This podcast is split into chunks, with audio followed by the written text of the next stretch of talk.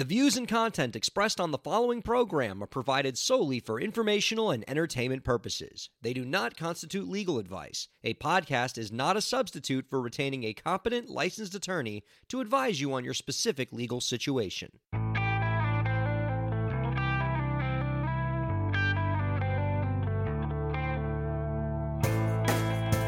How's it going, everybody? Welcome to the show. You are listening to the Break the Business podcast. I'm Ryan Kairalla, and it is a pleasure to have you here this week. Our guest this week is an award winning Texas based singer songwriter who New Future magazine called one of America's most talented young songwriters in the prime of his career. In March, this Billboard emerging artist will create one of a kind direct to vinyl recordings of his most beloved songs at the Leesta Vall recording studios. You can find out more about his work and his recording project by visiting his website, www.jamesleebaker.com. Ladies and gentlemen, James Lee Baker is on the Break the Business podcast. Hi, James. Great to have you here.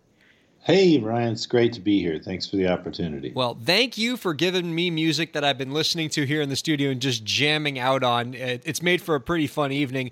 Can you tell the listeners a bit about your sound?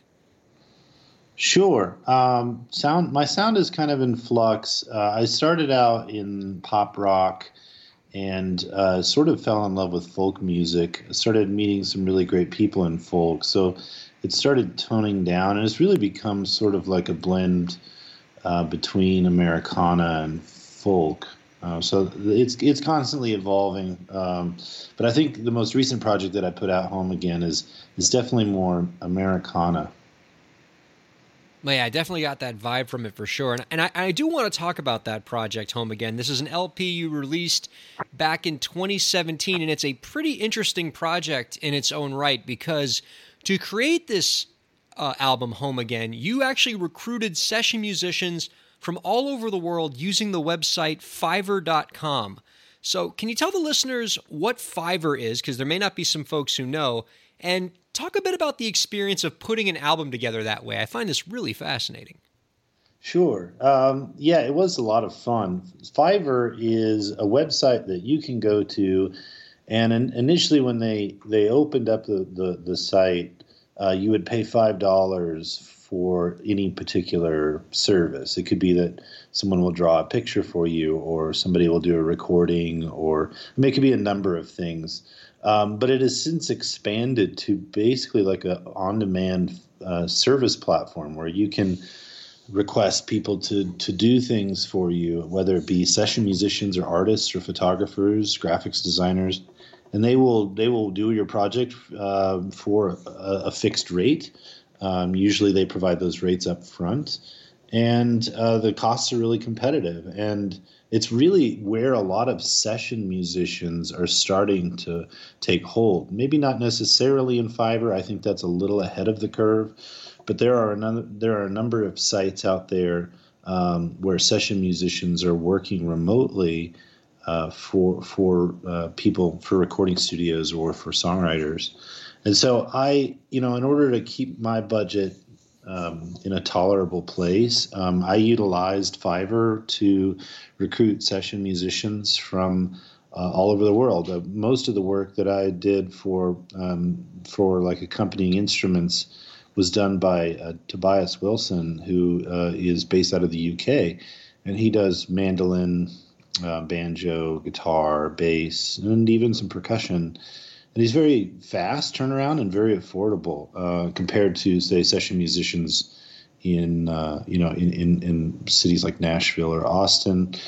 Uh, you you know you you, you get an average session musician costs anywhere from 150 an hour to you know $800 a day. Uh, and you know I can get a song done with five or six instruments for under two hundred dollars. So trying to be able to be to create uh, affordable music that still has high quality is something I think that the industry is going to start seeing more of as we depreciate the value of of of the song itself in terms of of uh, monetary value uh, over time. So with the so when you have these collaborators that are all over the place how do you sort of interact with them to you know get the work product that you want out of them like if, if i have a if you have a mandolin player and you want them to play on your record uh, h- how do you get them to play what you want? Do you, are you sending them sheet music? Do you sort of have a meeting to discuss uh, what the sound you want them to produce is going to be? Yeah. Uh, so typically, what what I start off with is I have a home. I have a well, I don't have a, a home studio. I'll go to a studio, and that is sort of my stomping grounds for the project. It's it's where everything comes in. It's the hub for it. So, and I have an engineer. So, what we'll do is we'll go in, we'll start a, a song, we'll do basically a click track and sing vocals and acoustic, and then send that off to these session musicians depending on what we hear you know what kind of kind of things do we want to hear? What what, what might sound good? You know we, we're it's pretty open. So i'll usually send it over to people. Sometimes it's quite specific. I may say i want this song to be um, you know it, using a double upright bass and i want it to have more of a bluegrass feel. And uh, and the session musicians are genuinely pretty good uh, about about um, you know producing some great stuff. And usually we get multiple takes um, so we can pick and choose. And so once we send that audio file off they'll typically send us a link back uh, to download the files and we'll continue that process through revisions until we receive what we want and, and everyone's happy and then we conclude the transaction.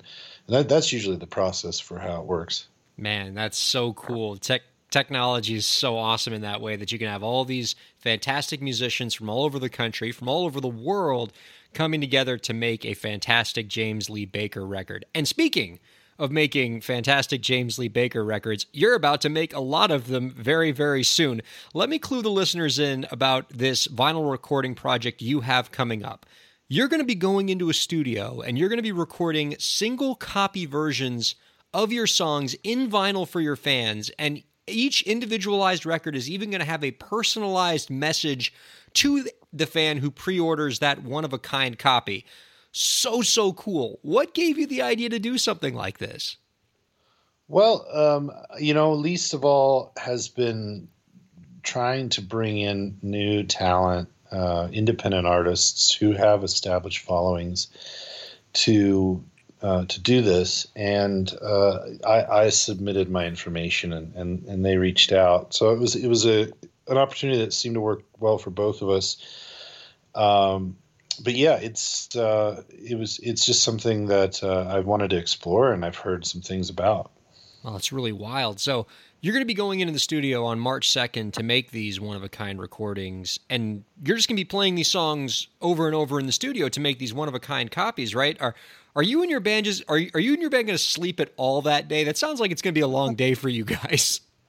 Yeah, well, it'll be most. It's going to be just me this time around, so it'll be unplugged acoustic stuff. But yeah, essentially, uh, I think the limit for me is going to be about twenty five songs. So. Uh, depending on how many we order, we may sell out because 25 times five, which you know, five minutes per song is is 125 minutes that's just over two hours. And so with you know with setup and you know personalized messages and you know maybe making room for mistakes and that sort of thing uh, it's going to be it's going to be a four or five hour endeavor uh, that'll happen on Saturday. And and yeah for if somebody uh, orders if there's people that order six uh, of the same song I've got to do that song six times which is great oh yeah I mean I mean they're they're all your favorites, and uh, so I, I it's just that's just such a cool thing, man. Uh, it's it's interesting to sort of see how cyclical the music industry can be in that way, because the way you're actually making records one at a time, you know, and performing a unique performance, that was the way records used to be made back in the really old days. Like we're going all the way back to wax cylinders again. That's so crazy. Yeah, exactly. So for artists out there who are listening to what you're kind of talking about here who think that this is a cool idea and maybe want to try something similar on their own, do a similar kind of project. Is there any advice that you'd give them? Uh, for the Leesta Vall, for the vinyl? Yeah.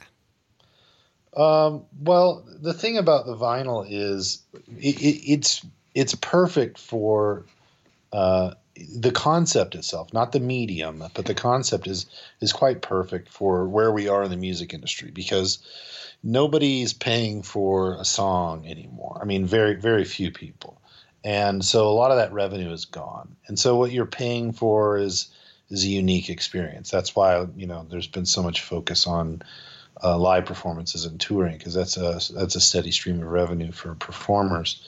Um, but in this case, um, th- this is this is a unique experience that allows the artist to personalize with their fans um, some some type of recording. So uh, keep I'd say keep an eye out for these sort of concepts. Um, Patreon is another example where you know people are or, or, or a concert window where people are getting a personalized experience from the artist, it, whether it be personalized for a small group or for individuals.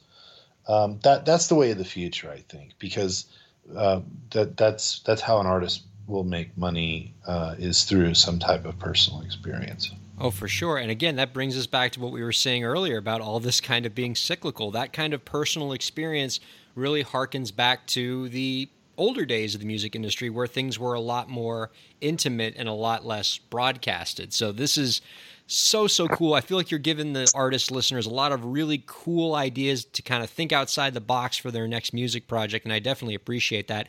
Last question before we let you go James. Oh, and by the way folks, if anybody is interested in finding out more about this project, we're going to put a link to the Leesta Vall project in the episode description so you can check out all the great stuff that our, our friend James Lee Baker is doing. And you can also check out his website, jamesleebaker.com. Okay. Last question for you, James, before we let you go. Do you have any last tips to share with the indie artist listeners out there to help them move their careers forward? Yeah, lots. think, there's a, you know, I've learned a lot. I'm still learning. Uh, I would say that's probably the first thing is, is, uh, you know, as an artist, we want, we, we have this idea that we, we can create something. And if we feel that that something is good enough, we expect that if we put it out into the world and the right people hear it, that it will it will take off and that we might see some level of fame or some some, some level of recognition.